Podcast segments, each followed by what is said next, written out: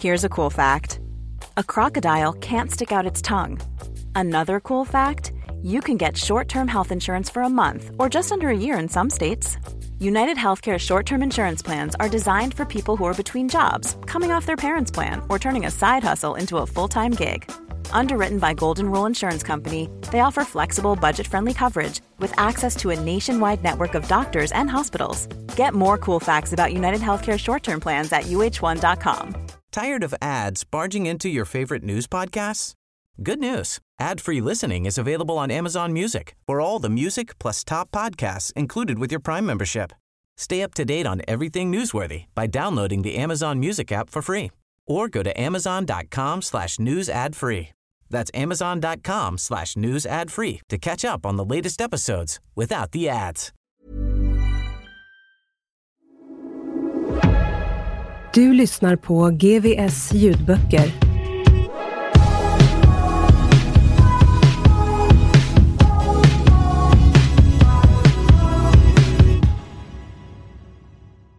All kärlek, allt ljus och beskydd till mina dyrbaraste juveler. Det är att riskera allt för en dröm åt mina älskade. Ingen kärlek är större än den från en förälder till sina barn. Jag är er alltid nära. Pappa. Till Sebbe. Förord. När man ska in och hämta pengar, när man skriver på ett papper eller när man ska skjuta någon. Hur fan rättfärdigar man det för en sjuåring? Människorna som intervjuas i den här boken förstår att det finns många som inte tycker att man ska ha barn när man är yrkeskriminell. Men flera av dem fortsätter trots det att leva sina liv så. Bakom medias rubriker om värdetransportrån, narkotikatillslag och gängkrig finns det ofta en familj och inte sällan barn. Den här boken handlar om hur det är att vara pappa och kriminell.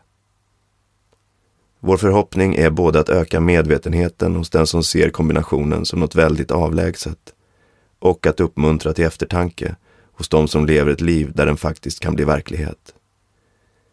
Geir W. Staxet initierade projektet i samband med att hans yngre bror fängslades och strax därefter blev pappa.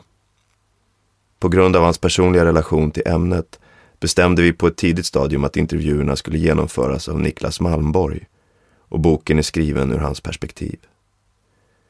Några av de intervjuade har pratat öppet om saker som de inte ens pratat med sin familj om. Andra har varit betydligt mer restriktiva och svävande. Ibland har intervjuerna begränsat sig till en tio minuter lång bilfärd mellan två tunnelbanestationer.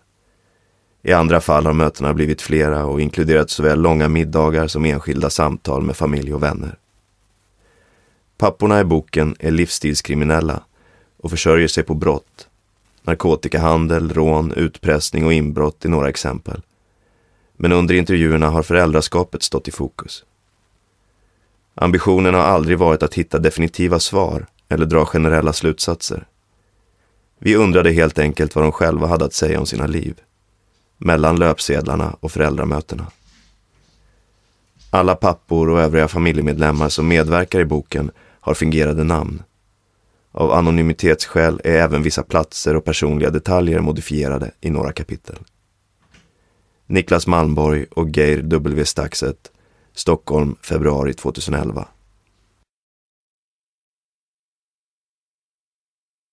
Kapitel 1 De är poliser och de ska fan inte tillrättavisa min dotter. Lägenheten är ljus och välinredd. De blårandiga gardinerna och lampskärmarna i vardagsrummet matchar medvetet såväl varandra som den enfärgade fondväggstapeten.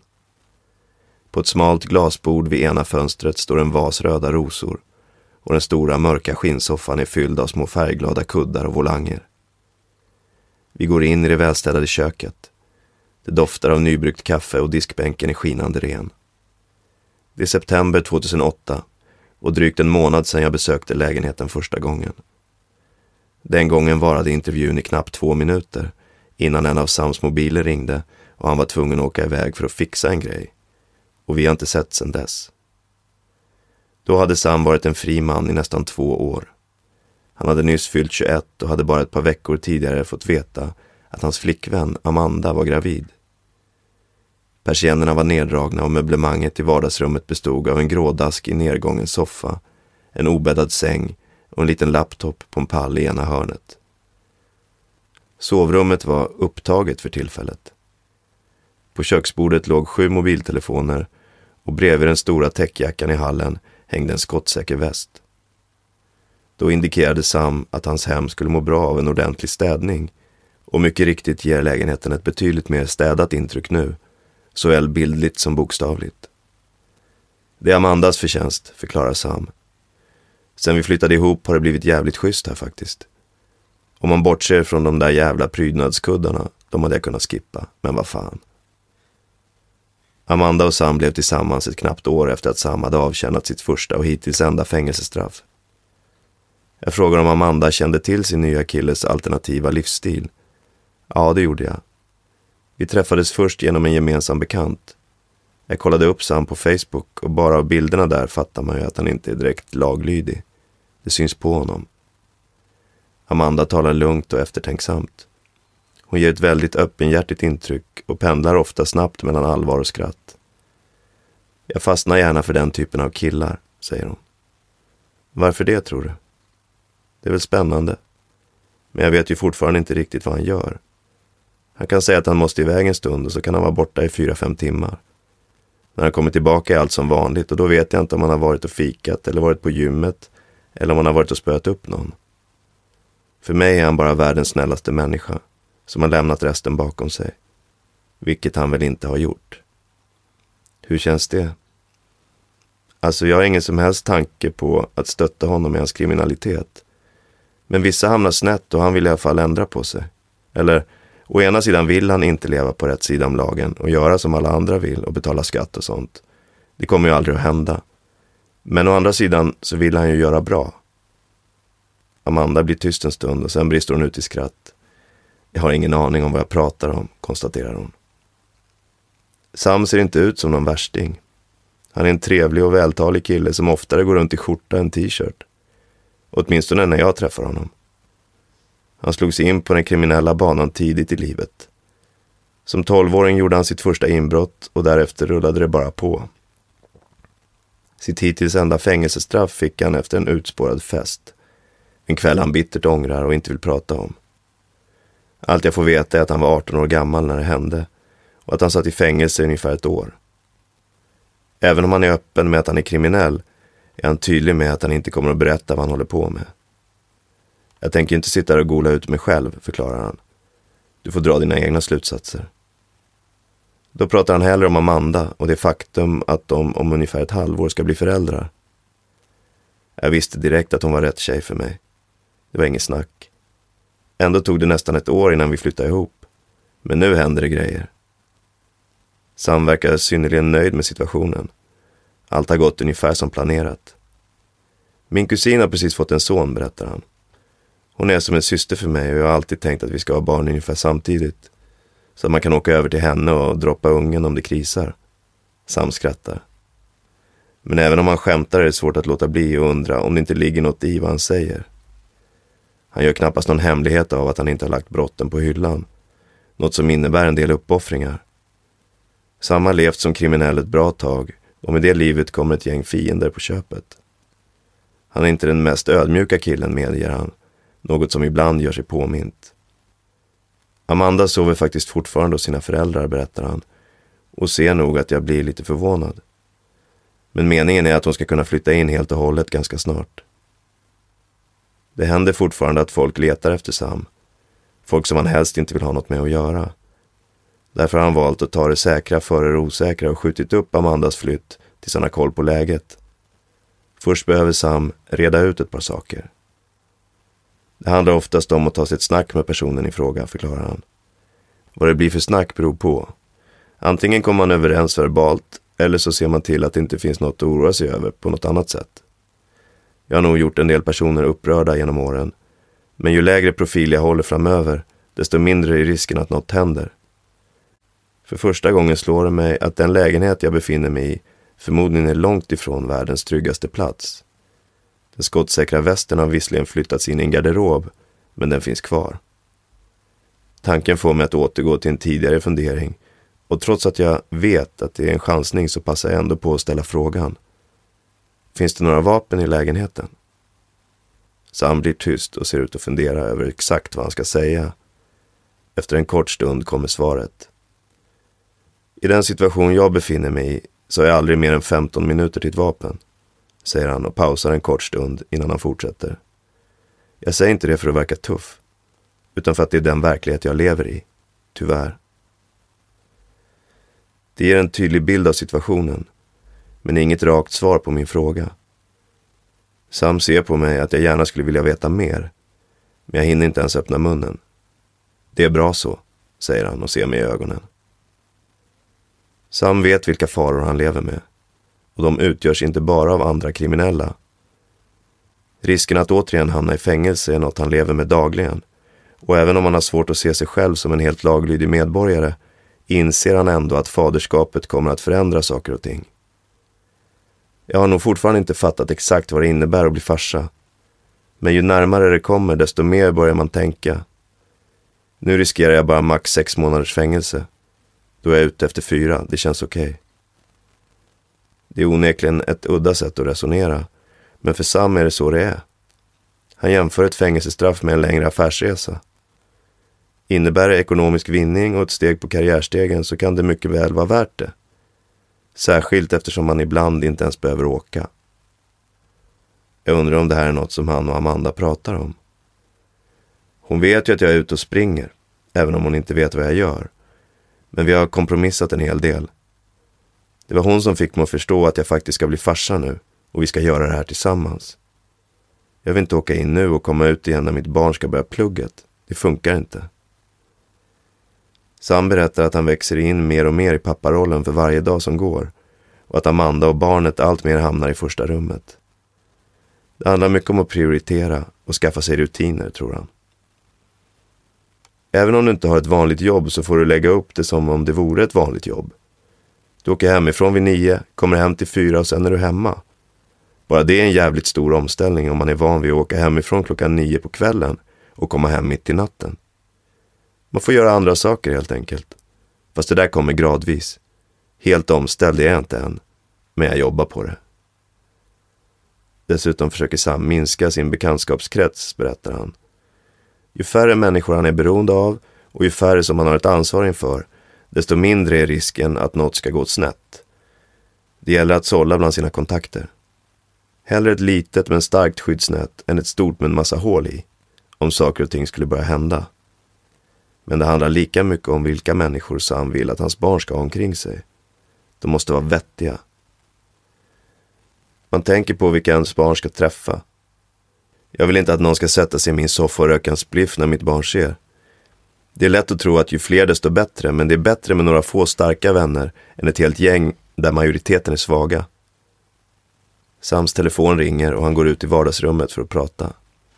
När han kommer tillbaka ser han uppenbart nöjd ut. Det var SOS. Jag håller på att blåsa dem. Jag ska fixa tillbaka mitt körkort. Det är en annan viktig sak som jag ska lära mitt barn. Att aldrig vara beroende av ekonomiskt stöd från socialen. Ingen sån skit. Då kommer man in i det där systemet och helt plötsligt kommer de hem till en och ska kolla och ställa en massa frågor till ungarna. Det är helt fel och påverkar barn mycket mer än vad man tror. Det är viktigare att hålla dem borta från det nätet än mitt eget nätverk. Mitt kan i alla fall vara bra att ha ibland. Nej, socialtjänstens småsmulor är uppenbarligen ingenting som lockar Sam. Då pysslar jag hellre med lugna grejer och tjänar dubbelt så mycket.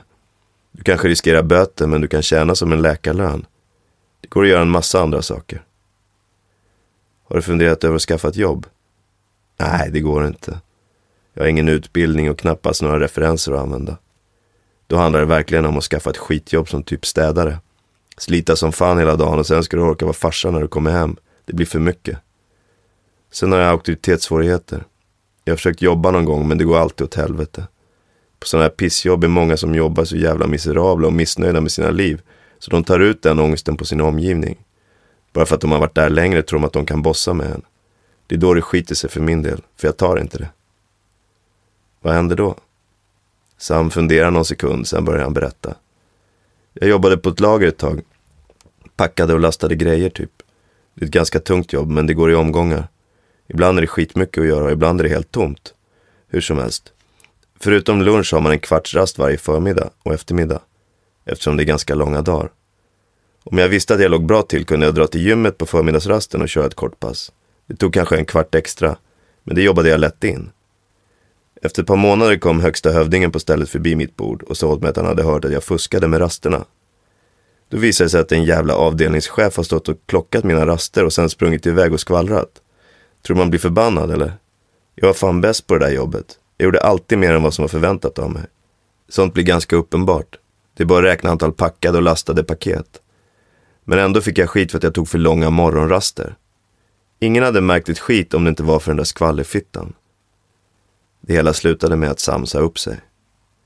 Alternativet hade varit att hämnas på idioten som skvallrade. Jag slutade istället för att göra något dumt helt enkelt. Om du tror att du kan sätta dig på mig bara för att du är min chef är det läge att tänka om. Du vet inte vad jag är kapabel till.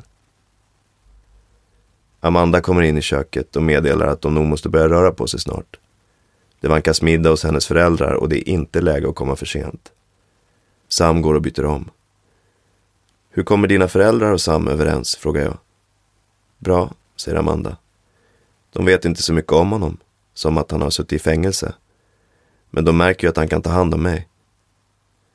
Amanda jobbar extra i en butik och det är Sam som står för de flesta utgifterna. Förutom att de har en fin lägenhet så bär både Amanda och Sam i princip uteslutande märkeskläder. Det ser knappast ut att gå någon nöd på dem. På så sätt verkar han sköta ekonomin ganska bra. Men Amanda betonar att Sam har gjort ett bra intryck på hennes föräldrar även i övrigt. Sam kan vara både charmig och artig när han sätter den sidan till, säger hon och skrattar. Under det första året träffade Amandas föräldrar knappt Sam. Men när Amanda blev gravid blev hennes pappa av naturliga skäl mer frågvis. Vad jobbade dotterns blivande sambo med till exempel? Amanda minns att hon drog till med att han var egen företagare och hade en flyttfirma. Vilket hon själv hade trott i någon vecka när de först träffades ett år tidigare. Men han hatar ju allt som har med Skatteverket och staten att göra. Ett eget företag finns inte på kartan. Så det var väl en ganska dålig lögn, skrattar hon. Så jag har sagt att han har lagt företaget på hyllan för att testa andra grejer. De tycker ju om honom och det räcker. De har ingen aning om att han är nolltaxerad och har haft det tufft och valt fel väg. Eller fel och fel, hans väg, sin väg. Jag vet inte vad de skulle säga då, men det spelar inte så stor roll. Det är jag och Sam och barnet som är viktiga nu. Vad tycker dina kompisar om Sam? De är väl inte annat än avundsjuka, säger hon och skrattar. För det kommer så mycket bra av honom. Han är en så bra människa. Fast de vet inte heller att han inte jobbar. Skulle de fråga rakt ut om vad han sysslar med och ville ha ett konkret svar så skulle jag nog bli lite darrig. Jag vet inte riktigt vad jag skulle svara. Är det inte jobbigt att ljuga och undanhålla saker? Jo, det tär lite på en såklart. Å andra sidan känner jag att de inte riktigt har med det att göra ändå. De får lita på mig och att jag vill ha det så här och trivs. Jag är inte särskilt orolig över att de ska få veta. Eller visst, de skulle kanske bli lite ledsna. Men det är inte deras liv och inte de som behöver ta tag i det. Får de reda på något så får väl Sam förklara för dem. Så kan de lyssna på honom om de vill. Hur är det att inte kunna sova här? Det är tråkigt såklart. Till mina föräldrar har vi sagt att vi fortfarande renoverar. Fast det har renoverats lite för länge nu, säger Amanda och skrattar. Sam har lovat mig att jag ska kunna flytta in helt i nästa vecka, när han har löst allt. Ett löfte som han också håller, ska det visa sig. Amanda vet varför hon inte kan sova hos sin kille. Men hon är inte orolig för att göra det när han säger att det är okej. Okay. Jag vet att han aldrig skulle låta mig sova här om det inte var säkert. När han väl säger att det är det så kommer jag att känna mig trygg. Efter min första ordentliga intervju med Sam i september dröjer det ungefär två månader innan jag pratar med honom igen. Redan innan vårt första möte hade vi talats vid på tre olika nummer.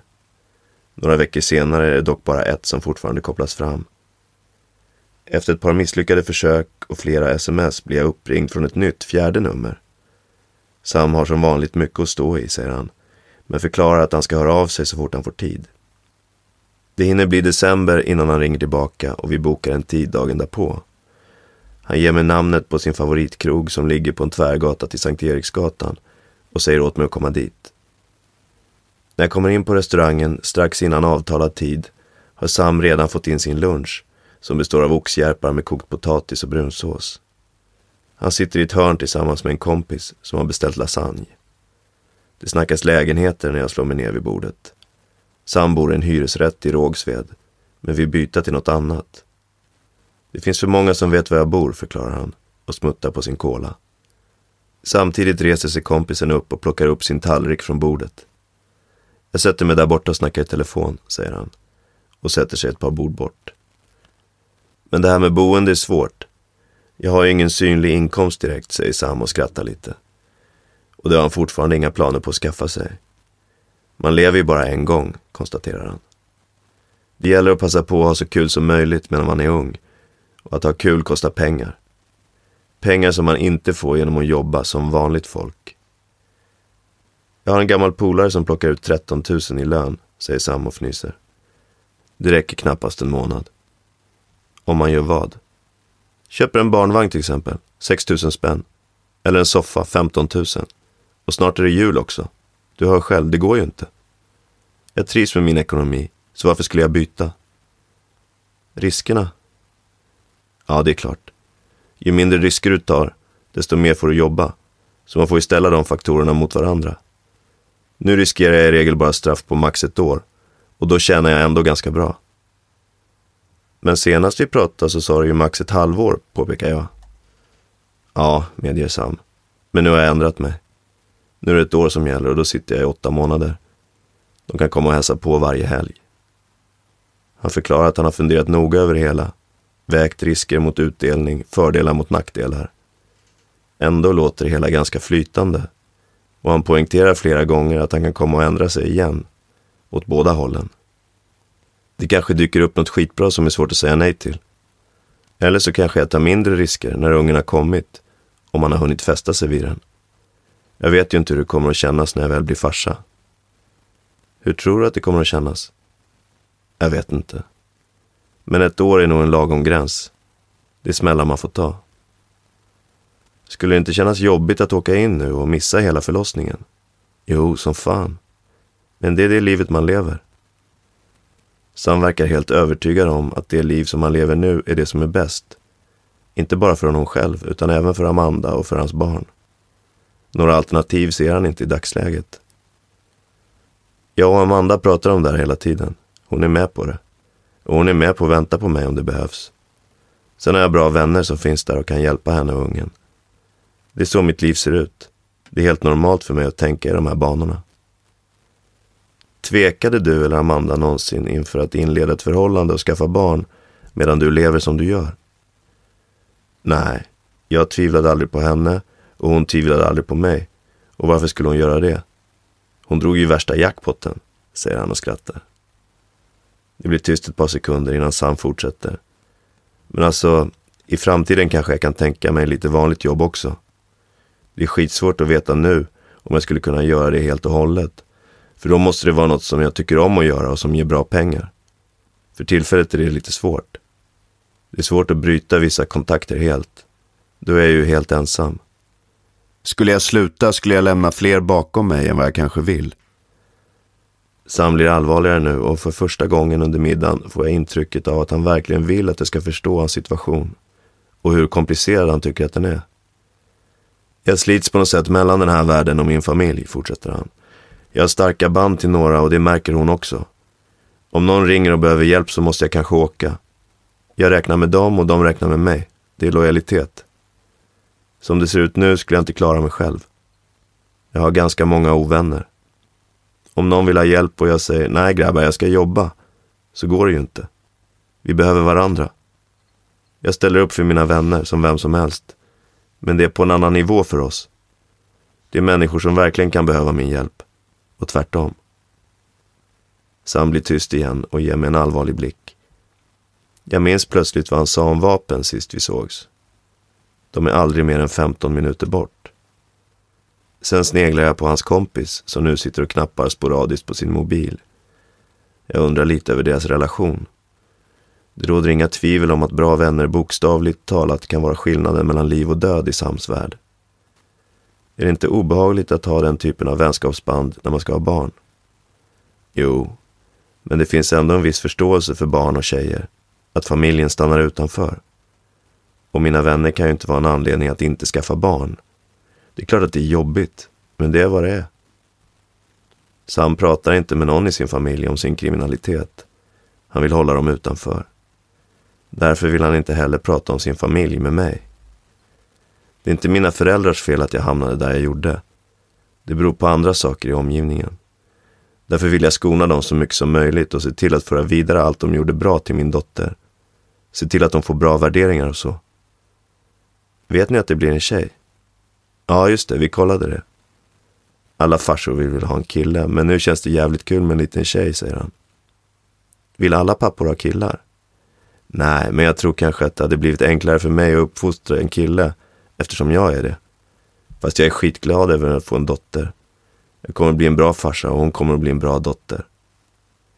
Ett gott självförtroende, respekt inför andra människor och att vara rättvis. Det är den grund som Sam lyfter fram när han talar om uppfostran.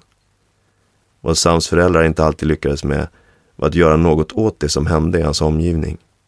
Ett scenario som Sam inte tänker tillåta. Oavsett om det gäller lärare, mobbare eller pojkvänner så kommer han inte att tveka att ta saker och ting i egna händer om någon gör hans dotter illa. Då kommer jag till problemets kärna direkt och med tyngd. De verktygen kommer jag att ta med mig från den kriminella världen. Jag är inte rädd för konflikter och det vill jag inte att min dotter ska vara heller. Det var mitt problem när jag var liten. Att jag inte pallade att stå upp för mig själv. Jag tog en jävla massa skit. Det ska jag lära henne att inte göra. Vad menar du med att du inte pallade att stå upp för dig själv? Jag tog för mycket skit. Men det där involverar andra människor som inte har med det här att göra. Därför vill jag inte prata om det. Att ha en pappa som kan sätta folk på plats kan säkert kännas bra ibland. Men Sam inser att det finns en risk att hans dotter då också blir odräglig. Återigen betonar han vikten av goda grundvärderingar. Att lära sig innebörden av ord som respekt och rättvisa och att se till att även hans dotter får veta när det är hon som har gjort fel.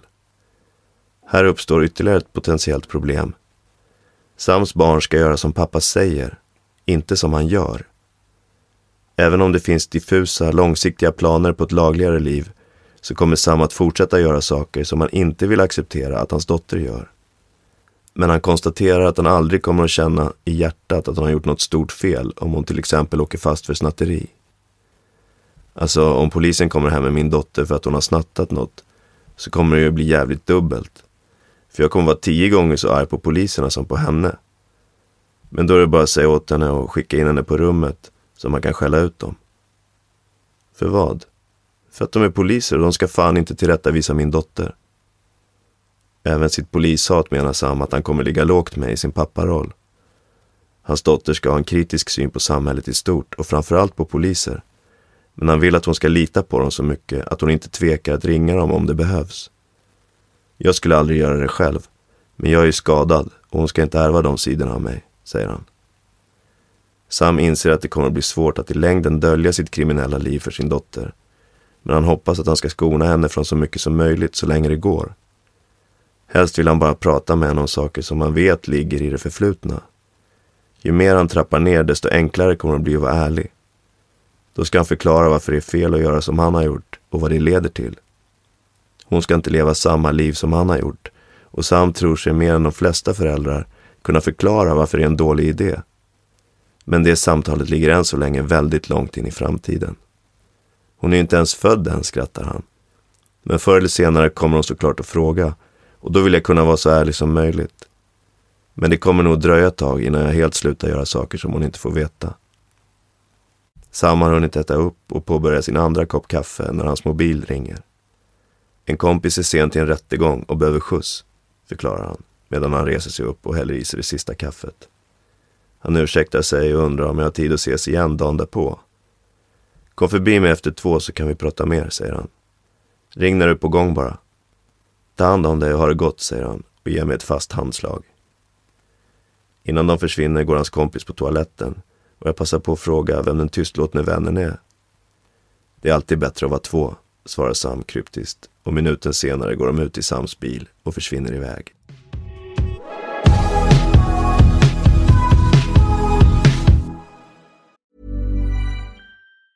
As a person with a very deep voice, I'm hired all the time for advertising campaigns. But a deep voice doesn't sell B2B, and advertising on the wrong platform doesn't sell B2B either. That's why, if you're a B2B marketer, you should use LinkedIn ads. LinkedIn has the targeting capabilities to help you reach the world's largest professional audience. That's right, over 70 million decision makers all in one place. All the big wigs, then medium wigs, also small wigs who are on the path to becoming big wigs.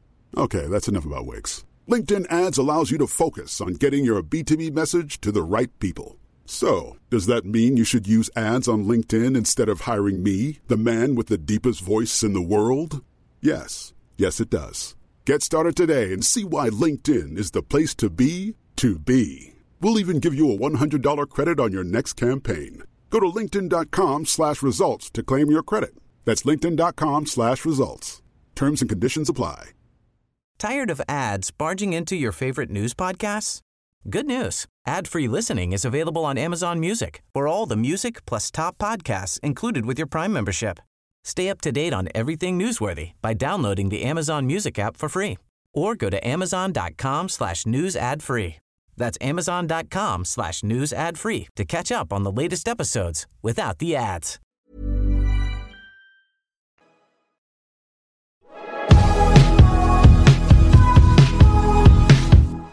Det är en trött och märkbart irriterad Sam som öppnar dörren strax efter klockan två dagen därpå. Efter att ha lämnat av kompisen vid rättegången åkte han till en klubb för att fira en annan vän som fyllde år. På vägen hem stoppades han av polisen som tog med honom och två kompisar till stationen för prover. Sam är övertygad om att de enbart ville jävlas. Jag körde en helnykter kväll, berättar han. Mina polare var visserligen fulla, men man ser på någon om de har tagit något annat och vi var helt gröna. Vi hade ingenting på oss eller i oss, ändå skulle de ha med oss till stationen. Så fick vi sitta där halva natten. Jävla idioter. Han förklarar att han ska skippa utekvällarna ett tag framöver. Händelser som nattens är inte bra för Amanda och barnet. Det ska vara så lugnt och harmoniskt som möjligt. Förresten har jag inte tid att festa. Jag har fullt upp med ekonomin. Sam berättar att han vill ha pengar undanlagda för sitt första år som pappa. Ett mål som upptar en stor del av hans vakna tid för tillfället. Det låter väldigt ambitiöst, påpekar jag. Och undrar om han har någon plan för hur det ska gå till. Jag ska ställa mig och sälja lotter nere i centrum, säger han och skrattar. Nej, men jag tror att det kommer lösa sig. Just nu känns det bra. Han har en finansieringsplan, berättar han, men tänker av naturliga skäl inte gå in på den. Däremot har han lagt flyttplanerna på is ett tag framöver. Lägenheten är stor nog åt tre, åtminstone till att börja med. Och dessutom har Sam insett vad en flytt skulle kosta. Jag fick ett erbjudande om ett schysst kontrakt nu. De vill ha 310 000 spänn. Det är ju helt tokigt. För ett kontrakt? Då äger du inte ens lägenheten. Så det får vänta ett litet tag. Tills dottern är ett halvår typ. Hon kommer ju ändå sova i samma rum som vi, så det är ingen brådska. Hade han kunnat så hade han tagit ett banklån och köpt en lägenhet. Men på det hela taget ser Sam bara fördelar med att stå utanför samhället, även när han blir pappa. Det är ganska skönt att vara en outlaw på det sättet. Om jag sitter på ett föräldramöte till exempel så kan ju jag säga precis vad jag tycker och tänker. För jag skiter fullständigt i alla andra och det finns ingen annan som kan komma och peka finger åt mig. Socialen har inget att säga till om. Jag har ett alldeles för starkt skyddsnät och inga missbruk inom familjen. Så de kommer aldrig att kunna komma och ta något från mig. Sam har ett ibland motsägelsefullt förhållande både till pengar och till det samhälle som han så starkt tar avstånd ifrån. Strax efter att han öppnat för att ta banklån om han bara kunde, så säger han att ingen månadslön i världen skulle kunna få honom att lämna sin outsiderposition. Så fort man kliver in i ekorrhjulet så blir pengarna viktiga på ett helt annat sätt och lån och avbetalningar blir en del av vardagen, menar Sam. Även om han ofta pratar om pengar så säger han sig inte bry sig så mycket om det egentligen. I Sams värld är pengar något som kommer och går. Ingenting att hänga upp sitt liv på eller bli för beroende av. Även om han erkänner att han i perioder haft tankar om ett mer vanligt liv med någon slags vit inkomst under premissen att han ska vara sin egen chef så börjar han mer och mer överge de idéerna. Eller, han har snarast accepterat att det förmodligen inte kommer att hända. De flesta av Sams yrkesbekanta är äldre än vad han själv är och det är på många sätt hans förebilder. Deras liv lockar Sam betydligt mer än fast anställning och ekonomisk stabilitet. De har inte ändrat sig och varför skulle just jag vara ett undantag? Frågar han retoriskt. Samtidigt är det inte synd om dem. Visst, de har betalt en del på vägen och de kanske ångrar att de har suttit inne. Men det är ju inte som att de sitter och tycker synd om sig själva hela dagarna. Sam förklarar att 90 procent av människorna i den här branschen fastnar i missbruk och sitter på kåken. Det är de som står för den allmänna bilden av hur kriminella är. Kvar finns de 10 procent som man själv inspireras av. De som gör sitt, ser till att de har en grund att stå på och lägger av med de stora risktagandena i tid. Kanske gör de lite affärer här och där, men mest av allt glider de runt och har det ganska bra. Men då har de å andra sidan jobbat på ordentligt innan. Är du idiot så har du ju inte en chans. Då är det klart att du åker dit. Men lyckas du ta dig upp till den där nivån är det lättare att inte ramla. Mer konkret än så blir aldrig bilden av Sams förebilder. Överhuvudtaget är han, även i sina mest beslutsamma och till synes målmedvetna stunder, ganska luddig och allmän. Visserligen verkar han i en av naturen misstänksam bransch, där ingenting kan diskuteras konkret förrän efter att preskriptionstiden har gått ut, om ens då. Men hur säker han ändå är på sin sak är det svårt att helt lita på att han verkligen vet vad han gör. Jag frågar honom hur Amanda, som ju ändå har accepterat hans livsstil, känner. Jag har inget behov av stabilitet, men hon kan nog sakna det ibland. Det är lite därför jag håller på att lägga upp en finansieringsplan för det kommande året nu. Eller se till så att det finns pengar helt enkelt. Och skulle det, mot all förmodan, om man ska tro Sam, skita sig och han åter hamnar i fängelse med skulder snarare än kapital, så finns det alltid livlinor att rycka i. Åker någon dit så tar man hand om varandra, förklarar han. Det är fortfarande lite ovant att prioritera tjejen före sig själv, men det blir mer och mer naturligt ju längre tiden går. Kanske blir det lättare när barnet väl har kommit, säger han. Och när den där flytten väl blir av. Jag vill ju flytta, men då måste vi hitta ett bra alternativ först, säger han. Det handlar inte bara om att lämna delar av sitt förflutna bakom sig, utan om att ge sin dotter en god miljö att växa upp i. Även om det inte det ger några garantier, så tvivlar inte Sam på att postnummer och skola har ett enormt inflytande över vilka vägar ett liv tar. Plan A var att styra upp en schysst villa i typ Bromma. Då kan man liksom inte misslyckas. Eller hon blir i alla fall inte kriminell. Men det går så där med det, säger han och skrattar. För första gången är det på mitt initiativ som vi avslutar intervjun. Det känns talande för hur jag tänker mig att Sams liv har förändrats sedan jag först träffade honom. Om det är ett spel för gallerierna är svårt att säga, men han känns betydligt lugnare och mer avslappnad än förut. Det tycks verkligen som om han har trappat ner på olagligheterna och fokuserar på sin familj. På något sätt får han det än så länge uppenbarligen att gå ihop ekonomiskt också. Efter det här mötet är det också betydligt lättare att hålla kontakten med Sam. Han svarar allt som oftast i telefon och ett par gånger ringer han till och med upp mig. Bara en gång från ett okänt nummer. Några längre samtal är det dock aldrig tal om och det dröjer ändå ett tag innan vi får tillfälle att träffas igen. Återigen möts vi i hyresrätten i Rågsved. Sam berättar att polisen har fortsatt att hålla koll på honom och hans kompisar. Under de knappa två månader som har gått sedan vi såg senast har inte mindre än fem av hans närmaste vänner anhållits misstänkta för olika brott. Och för två veckor sedan gjorde polisen en husrannsakan hemma hos ytterligare en kompis. Att polisen håller ögonen på honom och vet vem han är blir Sam påmind om konstant.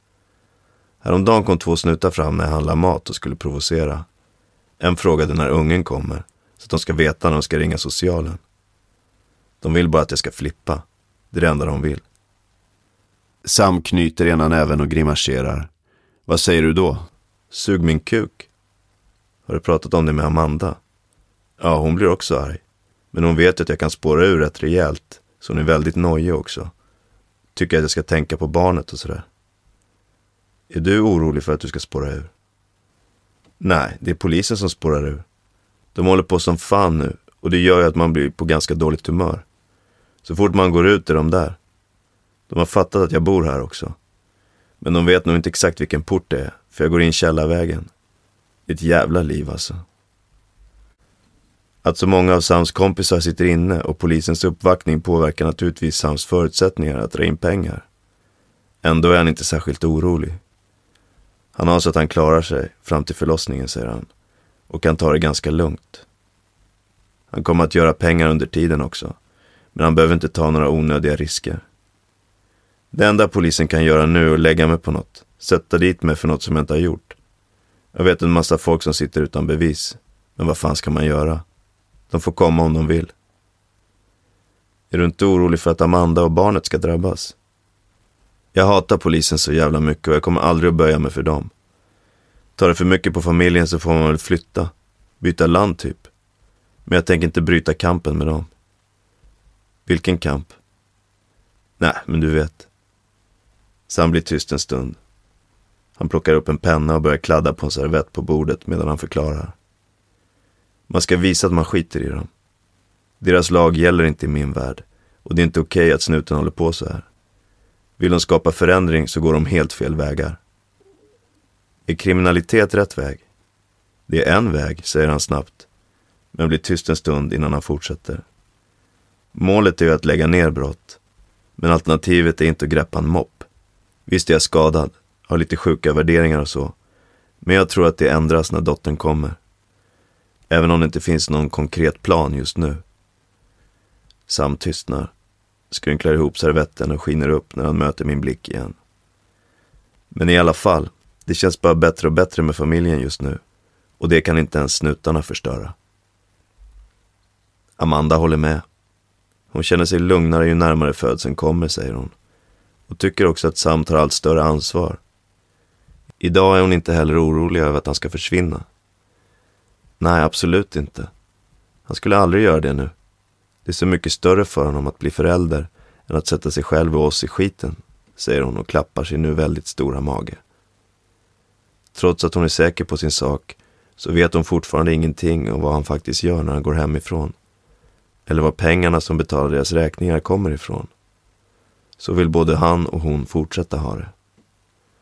Jag har inga problem med honom och vill inte veta om något annat, säger hon. Det faktum att Sam inte lever ett helt laglydigt liv kan Amanda inte bortse ifrån. Och det händer att hon vaknar upp mitt i nätterna och tror att han har försvunnit. Men han ligger alltid där. Och de senaste veckorna har uppvaknandena varit få. Om nätterna är lugnare än de varit så har dagarna snarare blivit värre. Polisens intensiva spanande är påfrestande, tycker Amanda. Alltså, de kommer ju aldrig komma överens. Sam provocerar mycket och sån kommer han nog alltid att vara. Han är så arg och blir väldigt irriterad över att de överdriver så. Men han finns i deras register och de tycker att de har anledning att hålla koll på honom. Så det är klart att jag är orolig. Varje gång de ser honom så plockar de ju in honom. Och ibland blir jag rädd att de kommer ta bort honom en längre tid. Eller bara ett par veckor. Jag skulle inte klara det ens nu. Ibland får Amanda för sig att spanarna följer efter henne också. Ser hon samma människa två gånger i affären börjar hon undra. Även om hon oftast förkastar de tankarna ganska kvickt. Men allt det här är ju ett val från min sida. Sen skulle det vara skönt för min del om han vaknade en morgon och gick och sökte ett vanligt jobb istället. Fast jag vet att han aldrig kommer att göra det. Det är inte lönt att försöka ändra på honom. Vi har varit på socialen tillsammans och då märker jag också hur de är mot honom på grund av hans bakgrund. De bryr sig inte. Så jag förstår att det kan kännas svårt att ändra sig. Amanda har onekligen fått göra en del uppoffringar för att leva med Sam och så kommer det av allt att döma fortsätta. Tvekar hon aldrig på att det är värt det? Nej, det är svårt att förklara, men det är klart att det är värt det. Amanda suckar tungt och tittar ner i köksbordet en stund innan hon fortsätter. Så länge vi klarar oss, och det kommer vi alltid att göra. Hon skrattar åt tveksamheten i sin egen röst. Men hur maktlöst det än låter så är röst och blick klar när hon tillägger. Han gör sin sak, så får det vara. Skiter det sig så gör det det. Även om hon anade vad Sam sysslade med tidigt i deras förhållande förstod hon aldrig riktigt hur mycket det skulle prägla deras förhållande. Jag undrar om hon hade gjort något annorlunda om hon på ett tidigare stadium förstått vad hon gav sig in i. Nej, det hade nog slutat så här i vilket fall. Jag är ju kär i honom. Det andra spelar ingen roll. Fast ibland är det klart att jag vill veta precis vad han håller på med. Det jobbiga är att han kan vara jättestressad och jag har ingen aning om varför. Jag kanske har planerat en filmkväll hemma och han kan inte ens sitta still. Amanda pratar oftast öppet. Men varje gång vi närmar oss Sams kriminalitet så blir hon mindre tillmötesgående. De tankar som hon har kring det pratar hon inte med någon om, inte ens Sam. Det är som en slags tyst överenskommelse. Vad man inte vet tar man ingen skada av. Men bara för att Amanda har valt att acceptera Sams livsstil så betyder inte det att hon aldrig säger ifrån. Det har mest varit om han har fått i sig en viss mängd alkohol någon gång. Då har jag sagt till honom. Det var nog två månader sedan det hände sist. Och sedan dess har han inte druckit en droppe. Det är bra, för det är det enda i hans person som jag inte tycker om. Så som han blir mot mig och sina vänner när han dricker. Men sen jag sa till så har han inte gjort om det. Han är väldigt uppmärksam. Det är inte som att han skiter i oss. Och det är ju alltid ett plus, säger hon och skrattar. Just nu tycker Amanda mest att det ska bli väldigt spännande att bli mamma. Hon kan knappt sova på nätterna, säger hon. Hon och Sam pratar mycket om hur det kommer att bli. Att de har olika utgångspunkter och värderingar är inget som skrämmer henne. Vi är väl ganska delade i värderingar och så. Jag tänkte inte på sånt här alls, för jag hade aldrig haft med det att göra. Han vinklar allt åt sitt håll. Nyheter om poliser eller politiker, då ska han alltid förklara för mig att poliser är dumma i huvudet och de ska man inte ha med att göra. Jag lyssnar men jag vill ändå inte tro på det. Jag vill fortfarande känna att jag kan gå till dem och anmäla något om jag vill. Jag kan förstå honom utifrån hans berättelser och vad de har gjort mot honom.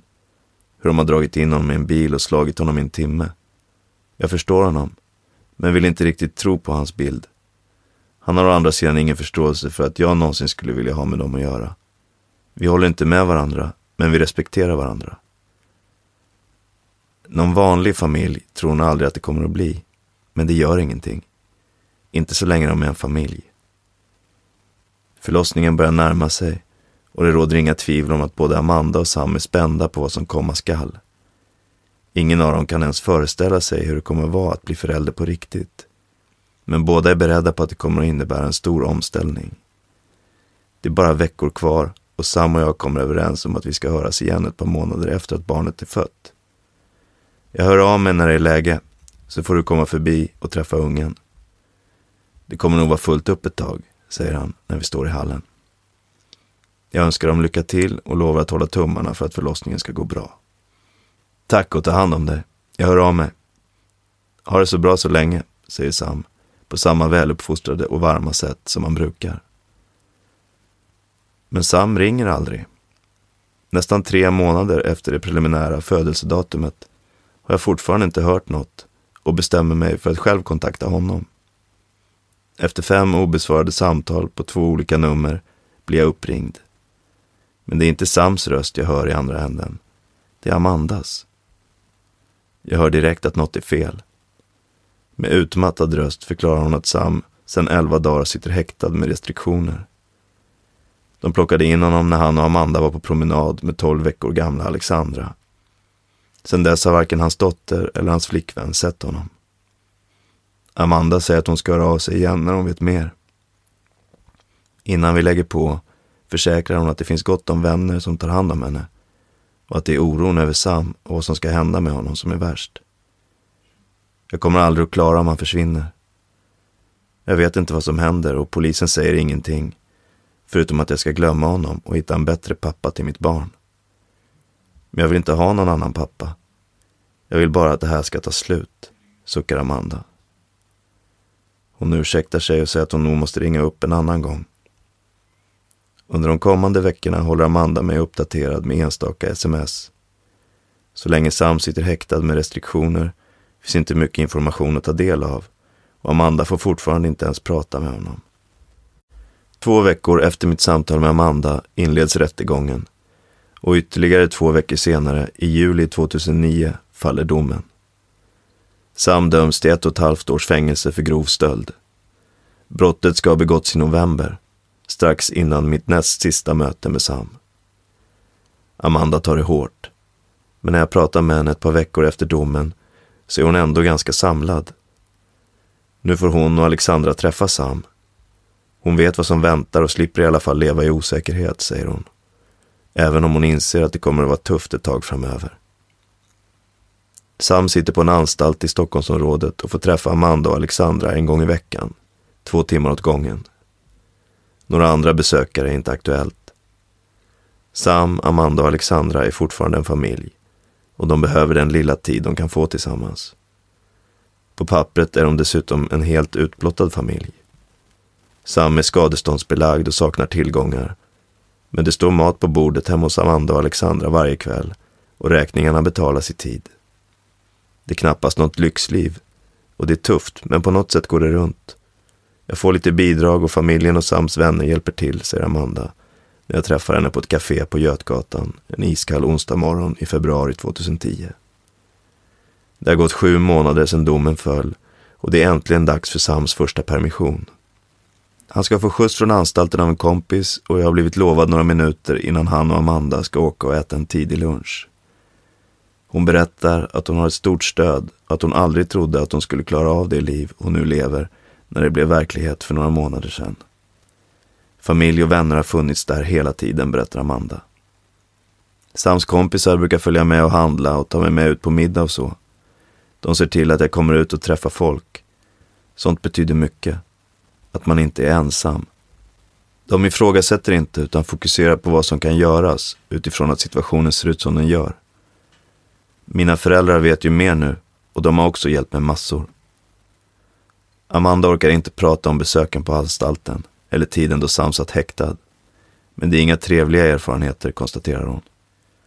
Framförallt polisernas råa attityd till henne under häktestiden har satt djupa spår. Även om hon har långt till Sams polishat så har hon onekligen tappat aktning för poliskåren. Att säga till en nybliven mamma att hennes livs kärlek inte är något att ha och att hon kan börja se sig om efter någon ny, så gör man bara inte. Framförallt inte när jag inte har en aning om vad som händer eller varför. De där veckorna var de värsta i mitt liv, utan tvekan, säger hon och suckar tungt. Amanda blickar ständigt ut genom fönstret bakom mig och plötsligt reser hon sig upp.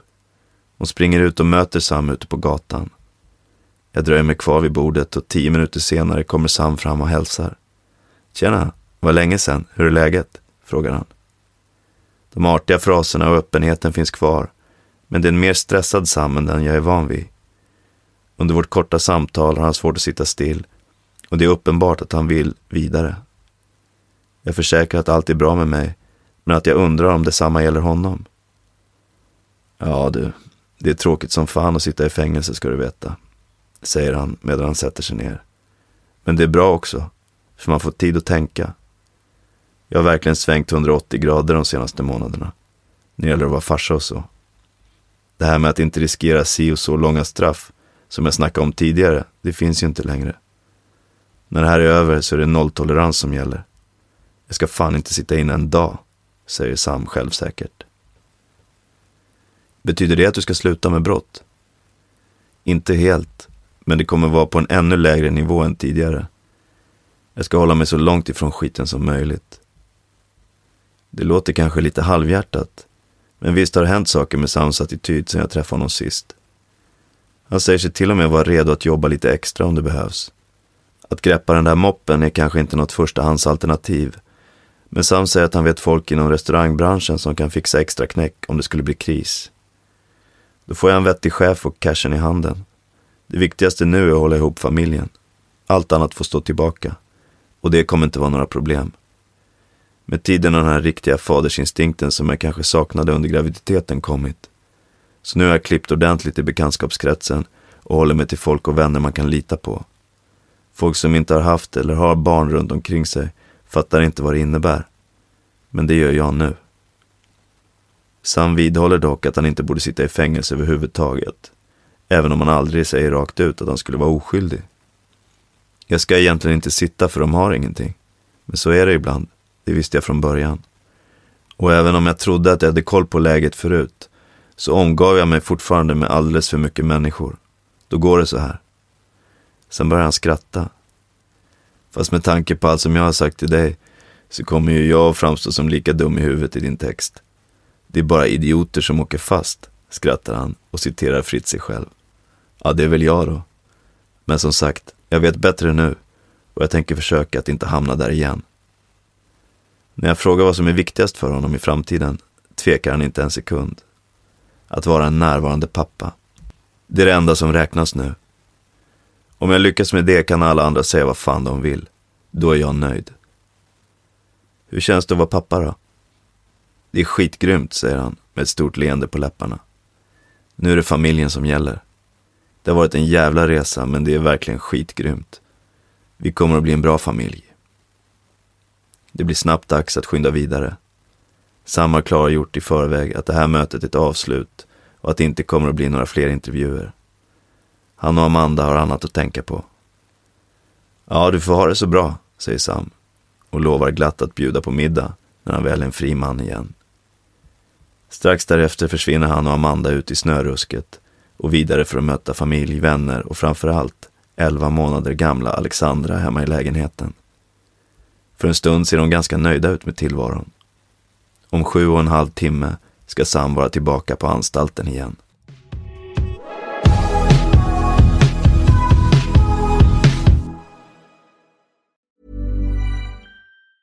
Tired of ads barging into your favorite news podcasts? Good news. Ad-free listening is available on Amazon Music for all the music plus top podcasts included with your Prime membership. Stay up to date on everything newsworthy by downloading the Amazon Music app for free or go to amazon.com slash news ad free. That's amazon.com slash news ad free to catch up on the latest episodes without the ads.